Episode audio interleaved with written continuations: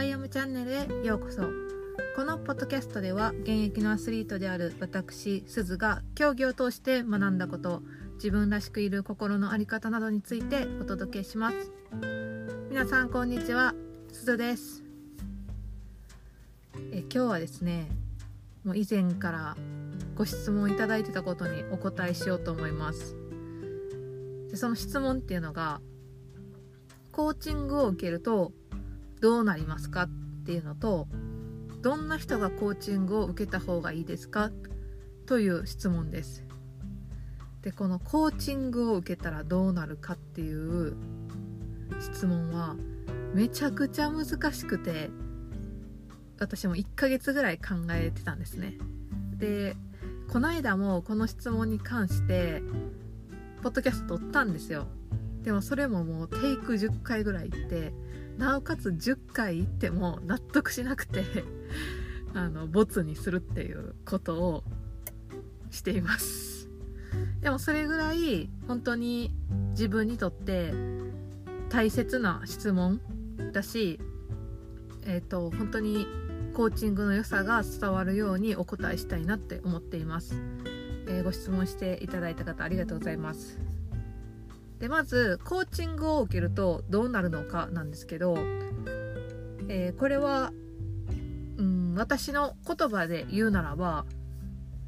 まず悩みの思考から抜け出すことができる。で自分が何者かにならないとっていうことじゃなくって自分は自分だっていうことが分かったり自分は自分のままでいいんだっていうことに気づきます。でそのね本当の自分っていうものに気づけたらそこでやっと次目標に向かうスタートラインに立ってるんですよね。でこれは本当の自分にならなくても目標っていうのは目指せます。ただやっぱりこう何か自分の中で自分の中で分かってないこととかいつも同じとこでつまずくとか目標達成ができないっていうことがねもし起こっていることがあったらそれはもっともっと自分っていうものをまず知る作業を必要としてる段階かなって思います。でそれをコーチングを使ってやっていく自分の思考を整理するっていうことをやっていくと。でその次ね目標達成のに向かっていく段階に行けたらあのコーチングを受けていたら基本的に行動力は増すので変化は早いです。あとはねあのやっぱり自分を知る作業なおかつ前向きに日々来てるので自分の軸っていうのが分かって、えーと、自分を大切にできる。で自分を大切にできるっていうのは周りに流されなかったり情報型の中で自分が必要とする情報を選べたりする。でねこの自分を大切にできてたら次周りの人を大切にできるようになるんですよ。っていう効果というかこんなことがありますね。でこれは本当に一つの例でコーチングを受けてくれた人全員がそうなるんかって言ったらもちろんそうじゃないです。一人一人抱えてる課題は違うので結果も変わってきます。なので一概にねコーチングを受けるとどうなるよっていうことは言えないんですけど今私の言葉でお答えできるのはこういった感じです。で次どんな人が受けるべきなのかっていう受けた方がいいのかっていう質問なんですけど、えー、これはね私はまあこう大きく言うと自分を変えたいって思ってる人には是非受けてほしいなって思うんですけど私がビジネスを学んでいて一番の対象者って過去の自分なんですよね。過去の自分やったみたいな人に受けてほしいっていう思いがあってでそれは何なのかっていうとこれはもう先日オリンピックを見ていて思ったんですけどじゃあ東京オリンピック終わりました。次パリのオリンピック目指します。って自分が思った時にパリのオリンピックって3年後なんですね。でオリンピックって基本的に4年に一度の周期なんで4年間パリオリンピックを目指すっていう目標を持ち続けるんですよね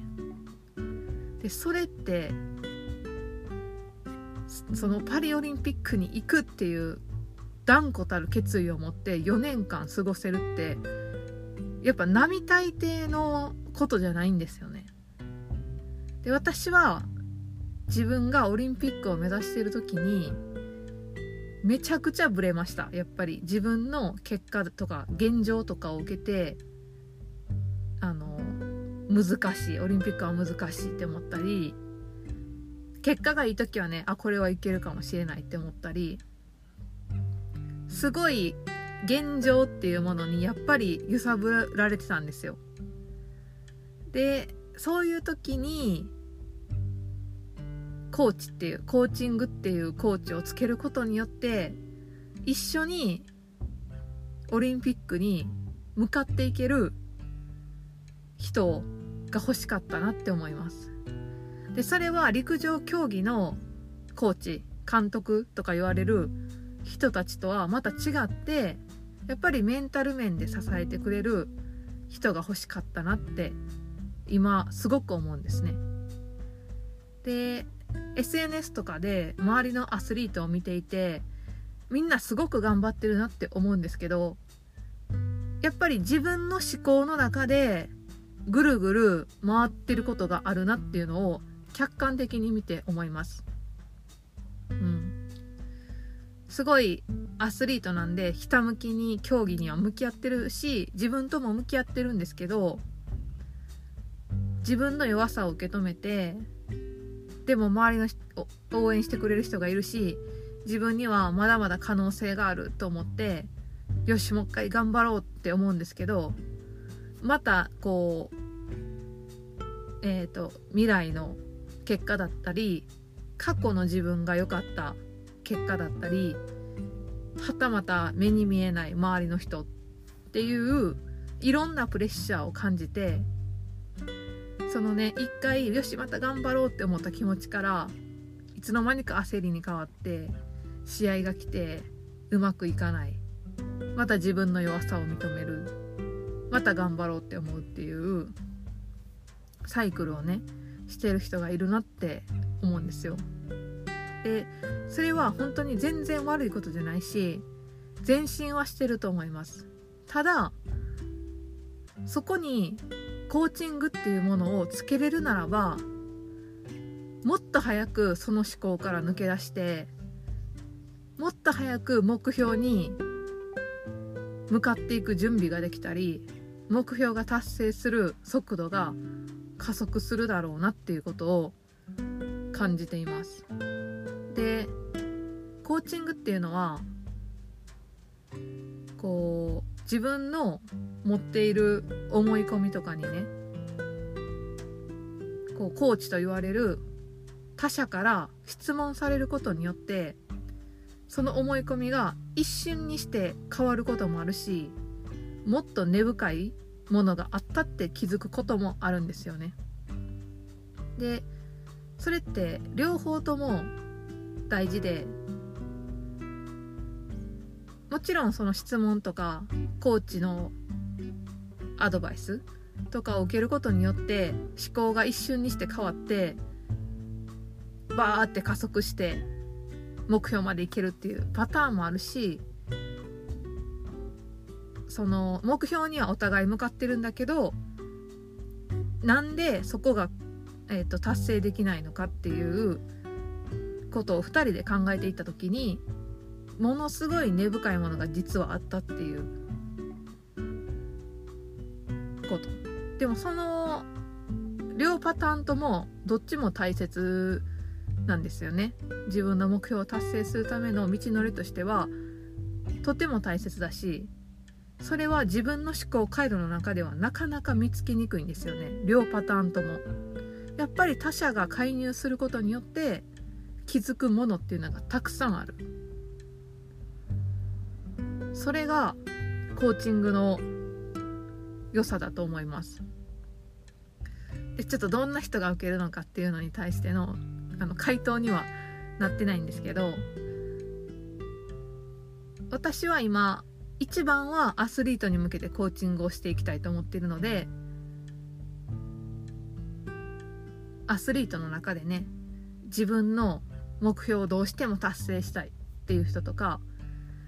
変わらないといけないって分かってるけど変わり方が分からないって思ってる人とかやっぱりメンタルのサポーターが欲しいって思ってる人とかが私の中での今は対象であり受けてほしいなって思う対象です。ただ私は自分自身でコーチングしてて思うことはコーチングってほとんどの人に必要やな必要やなって思うんですよ。やっぱり多くの人は仕事でも家庭でも競技でも何でも目標っていうのがあると思うんですよ。でその目標に向かって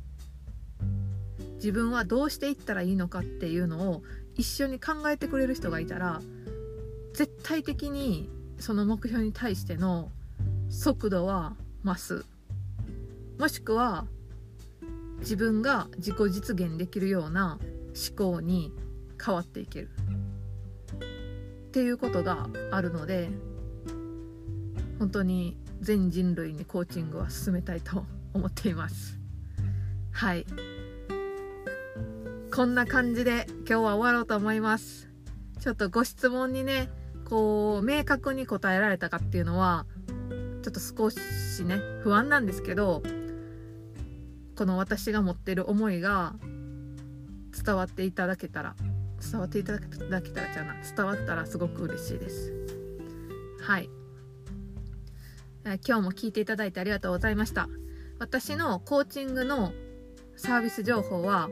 LINE 公式で優先的に、えっと、配信していきます。え興味がある方は是非 LINE 公式に登録してください。え概要欄に URL を貼っています。ぜひぜひ登録してください。はい。では皆さん今日も一日素晴らしい日をお送りください。ではまた。チャオチャオ。